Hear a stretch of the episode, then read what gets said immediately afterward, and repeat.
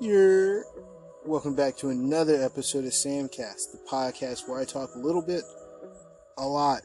Uh, welcome back if you are our listener, uh, and uh, welcome if you're a first-time listener.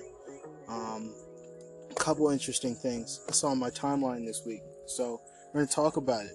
Uh, I saw some stuff on uh, the black hole at the middle of our uh, galaxy. Um, two girls who float away um, on a pink flamingo. Uh, Will Smith's signature, which is actually interesting. Um, some stuff about the LGBTQ community and the school system. But uh, we'll get right into that. So let's start with the the black hole. So our galaxy's black hole lit up, and apparently nobody knows why. At least scientists don't know why. So the black hole at the middle of our galaxy is known as Sagittarius A, and it's like four million times bigger than the sun. Uh, and as you know, or you don't know, light doesn't escape black holes, and anything that goes into a black hole doesn't come back out, which is really interesting. But apparently, uh, back in May uh, of this year, uh, some scientists were looking through one of their telescopes, and the black hole was just like lit up Christmas tree. And they were like, "Huh, this is this is a little weird. We, we, we don't know why." One of the reasons they're saying, which is actually really cool, is that um, there's a star called SO2, and it's 15 times bigger than the sun. And they think that maybe it got swallowed by the black hole, and it just ignited the whole thing. You know what I'm saying? Which is kind of weird because again, like technically doesn't spew out of the black hole. You can only see into it, so it probably got swallowed, and we just saw that giant thing in there. Um, assumably, they're saying that if that's not it, it could have been like some gases that you know traveled past, but they say that that's not likely because gas doesn't cause that kind of reaction, so to speak. But another thing is uh, they're saying they won't know any more information until it happens again next year, until they see it again next year, because obviously we are rotating in orbit, so to speak. Uh, so we don't get to see it in its full potential, or get to see what we have seen in its full potential again until around that same time uh, next year. Another thing they're saying is that it could just be that the black hole is quote unquote waking up, as in, like, I guess it's starting to pull in a lot more things, uh, which is kind of scary when you think about black holes and stuff like that. But I mean, it's cool either way. I know watching what was it? What was that movie? Interstellar. Seeing Interstellar and him going into a black hole. Um, not that that would happen because that's all. That's just a movie. But imagine if we were sucked into a black hole, where would we go? What happens? You know what I'm saying? What does it look like inside? But that's something interesting. Uh, ooh, another thing that's interesting that I saw on my timeline, segue into another topic, is um, has to do with drug testing, background checks, and the amount of experience apparently needed to become an employee at certain jobs. So I was reading that it seems like a lot of jobs around the country now, almost 40%, are are and have been relaxing the requirement for positions um, that normally attract people who wouldn't apply to those those jobs. Uh, they're lowering, you know, education requirements, uh, specifically things like requiring an associate's or a bachelor's. A lot of these things what I've uh, that I've noticed, a lot of these jobs, they require you to have these things, and they hold a lot of people who don't have these things, and they're losing out on really good employees just because they don't have the quote unquote degrees to do it, which is which is ridiculous. I've gone into that encounter as I'm looking for jobs now. Um, there's quite a few jobs that won't hire me because of because of the certain degrees I do have and the ones that I don't have. Um, some of them are also laxing down on their their their drug testing uh, policies.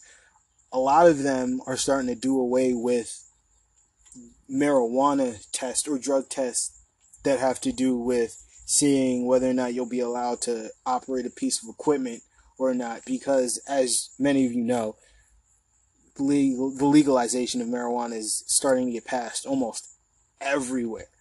Um, and so, as it continues to grow, as it continues to be more of a legal substance, not saying more people are going to be using it, but it's going to be seen and it's going to be more present in your everyday life.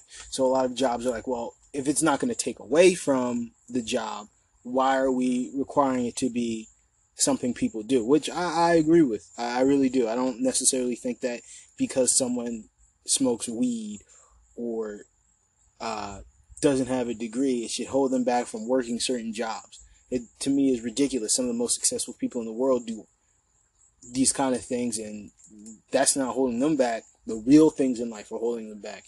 Um, so that that's interesting. But on another note, I mean, wages are also going up, um, and that to a certain degree, that's a ploy used to just really get people to want to work.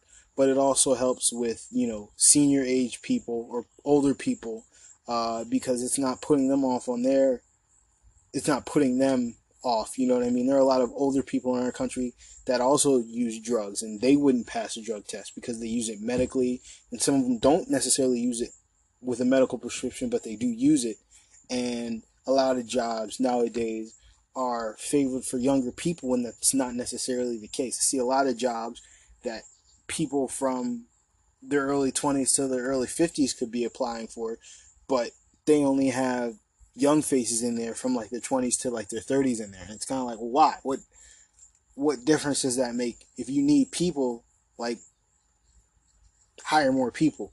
So that's something else I saw. Ooh, this one is interesting. Another thing I saw was on uh, a fungus that apparently could possibly make bananas go extinct, but not all bananas, just like specific bananas, more or less bananas that we see in the grocery store. Um, so Colombia is more or less in a state of, of emergency because this is where the these bananas are coming from. But there's a Panama disease uh, that's been devastating bananas from that country uh, for quite some time now. And Colombia is the fourth biggest banana exporter in Latin America, and its bananas are their third biggest, you know, product to be shipped out of there and the type of banana that we're getting um, is called a Cavendish banana. Um, and apparently the fungus just you know kills off the banana, but thousands like I wouldn't even say thousands, millions of these bananas have already been like shipped out to other places, and they're trying to contain it. And a lot of the the people doing the research on these bananas are saying like, yeah, we can quarantine the bananas that we have, but we don't have a backup for bananas that will later be sold because this isn't the first time this has happened. The first time it happened, they completely eradicated that type of banana, um, and they used what I mentioned a little, a little couple seconds ago was the Cavendish banana, um, because it was prone to be immune to this specific disease, this Panama disease. But clearly it's not. And the unfortunate thing is that there aren't any more bananas that they've tested out of the millions of different species of bananas that there are, or types of bananas that there are, that are immune to this uh, disease. And if you don't know, bananas aren't naturally aren't a natural occurring fruit, so to speak. Like we've created bananas. Like bananas weren't here before us. We've made bananas by mixing two like other things together, which then produced a banana. I don't know all the details on that, but that's what makes it interesting is the fact that something man-made, which a lot of people don't know, is you know faulty to to a degree. So one of the one of the I guess solutions is that they they're thinking of trying to develop another type of banana, a stronger type of banana, so to speak, to I guess combat this new thing, this new type of fungus that's not really new but hasn't been around for ages because the last time it happened was hundreds of years ago when they found out about it. Uh, on to the next topic. Um, apparently, I wouldn't even say apparently because it's actually happened. So, Chicago, there was a bill passed.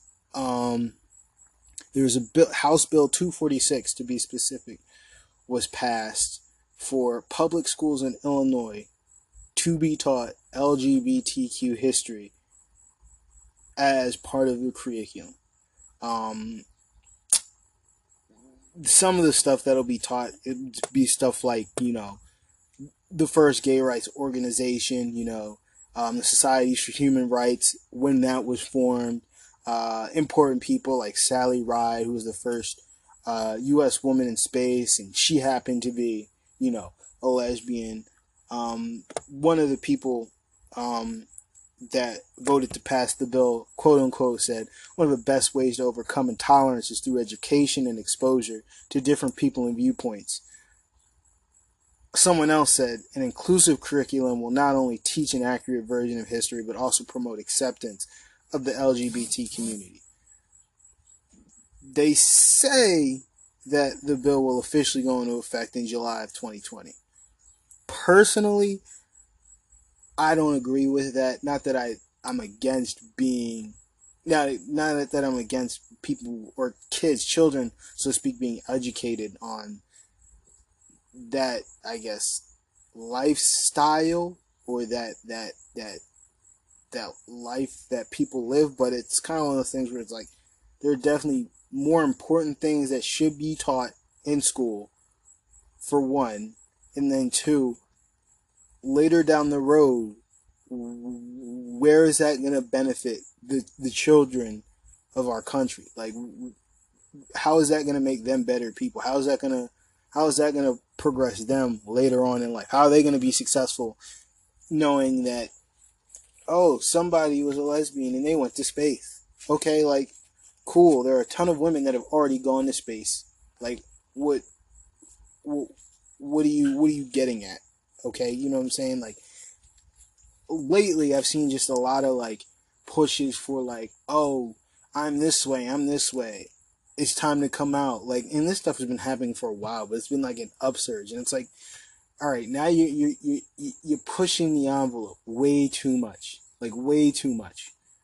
I don't want my children to be in middle school and they come home and they got homework on this, and it's like, well, Dad, can you help me with this? I don't understand who this person is okay, I'll tell you who this person is, but that's not really relevant. That it's just not relevant. Say my kid wants to be a, the CEO of a company, him knowing that someone else doesn't have the same sexual shouldn't really matter. Um, and I mean, if this bill does spread to you know other states and whatnot, and my children happen to go through this education system, I'm gonna let them know that hey, there are people who view life this way. This is that's who they are, but that's not you. That's not your. That's not your truth. Um, now, if they now, if my child, you know, grows up with this information and then they start to think a different way, then it's gonna start to bother me a little bit because okay, you're you're putting things in my child's mind that weren't there originally. That's that's another thing that bothers me. You're putting things into kids' minds that they weren't thinking about, that they don't necessarily need to be in depth aware about at that age. It's just not it's just not needed. I I just don't think that it's needed.